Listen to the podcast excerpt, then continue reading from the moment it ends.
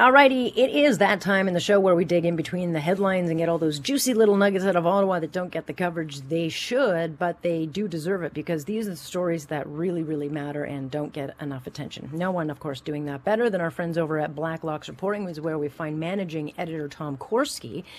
And Tom, uh, rights and freedoms, uh, they could be limited. And Attorney General David Lametti has absolutely no im- no problem with this. So this is all has to do with Bill C ten. He appeared at the Commons Heritage Committee on uh, Wednesday, Tuesday, and he spoke in favor of, of um, you know, censoring the internet because, you know, this is the guy who is supposed to determine if charter issues will arise on this new and very badly written bill. But according to him, um, this may include limiting enjoyment or exercise when it's in the broader public interest to do so, and it's legitimate.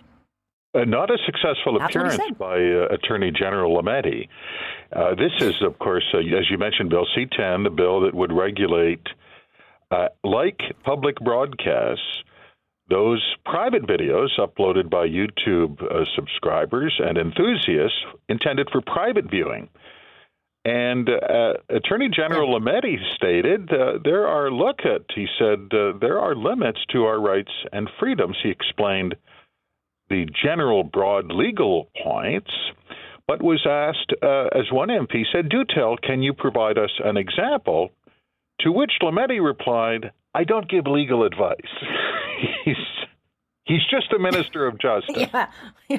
Why would the... But, yeah. Like, how did he say that with a straight face? I mean... Really? Uh, uh, it, yeah, it was straight. No, and it was a Zoom call right from his office. You could see the flag right behind him.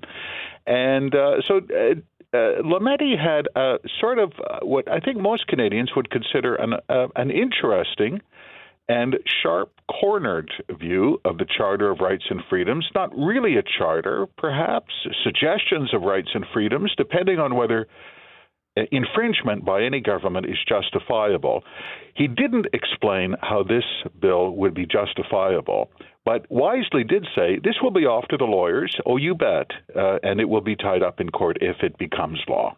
Yeah, but it looks like it's going to go on through thanks to the block and soft support from uh, the N D P.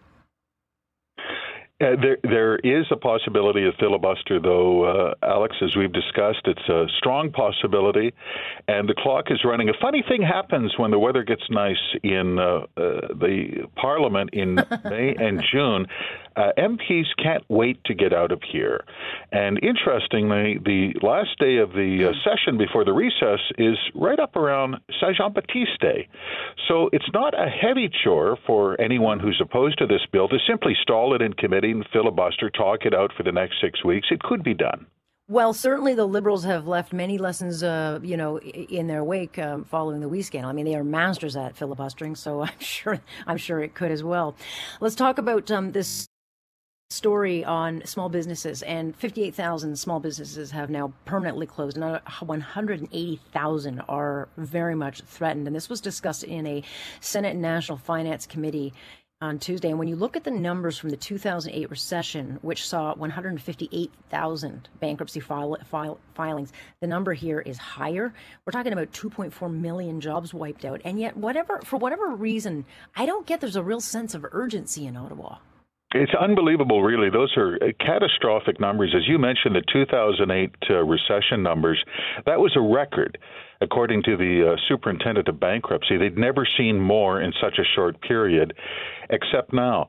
Mm-hmm. Some of my friends in the press gallery have been confused by very low insolvency rates without noting that that's mm-hmm. because bankruptcy courts are closed. They're not holding regular sure. hearings. There are no proceedings. Naturally, insolvency rates would fall.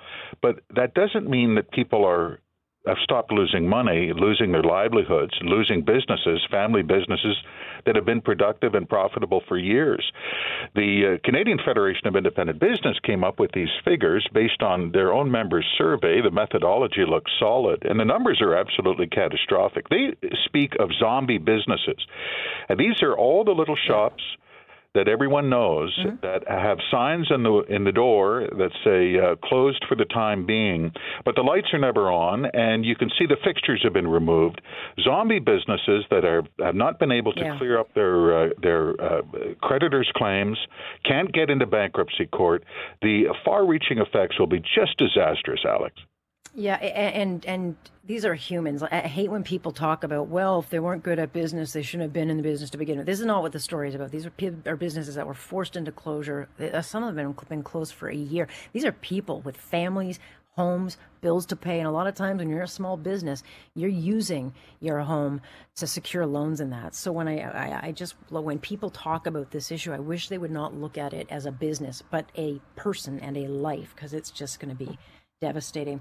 I want to talk about this one because I find this very, very strange. So, you know, we got um, inflation today uh, rates coming out, and, and they went up quite a bit from two point two percent nationwide up to three point four percent. That is way beyond what economists were predicted. But then you've got yesterday, former Bank of Canada Governor Stephen Poloz telling the Commons Finance Committee, um, eh, this isn't inflation. Um, you know, just because prices are up doesn't mean inflation. Well, what the hell does it mean? God bless him, uh, Poloz. It was it was comedy gold. He was asked uh, mm-hmm. about his uh, incorrect forecasts from twenty twenty, in which he said, inflation, no problem.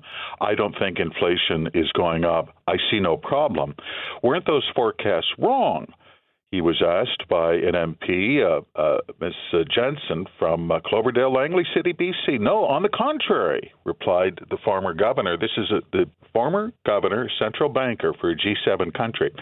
He said, just because prices go up doesn't mean that that's inflation, and I'm quoting him. He said, they have to go up, up, up, up, up, up, year after year. Now that's inflation. Well, you could say that's true. Mm-hmm. Some of us have lived through that. We remember it because we were mm-hmm. fighting over chicken bones, and the economy was a smoking ruin.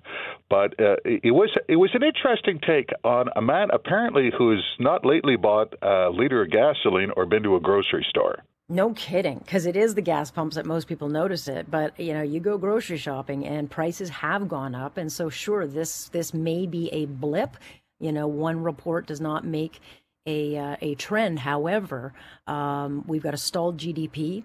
Um, we've got massive amounts of unemployment. And, and frankly, uh, I, you know, we know and have been warned for a long time that inflation is on the way up. And so I don't, it just seems like everyone surrounding the Trudeau government right now, it's like they're all Sergeant Schultz. You know, like none, case, of, none of them see any. I see nothing. I see nothing. I hear in this nothing. case, Alex, it's it's absolutely. I mean, why does it matter? Inflation goes up. There go interest rates. Uh, I, I'm not. We we don't even have to discuss no what kidding. that means to household debt. That means federal debt charges go through the roof. That oh. means everybody, every tax filer in the country, will pay more for mm. less for many, many years. That'll mean a lot of people in Toronto who bought very overinflated priced houses, because that's what it is, uh, will lose everything. It's uh, it is something that has to watch. I think my parents paid something like nineteen percent back in the seventies. I mean, that's how long ago it is. So stay tuned. We'll watch that one. Tom, always a pleasure. Thank you. Thank you, Alex. That is Tom Korski with Black Lock's Reporting. It is a subscription-based magazine, and that is worth the investment.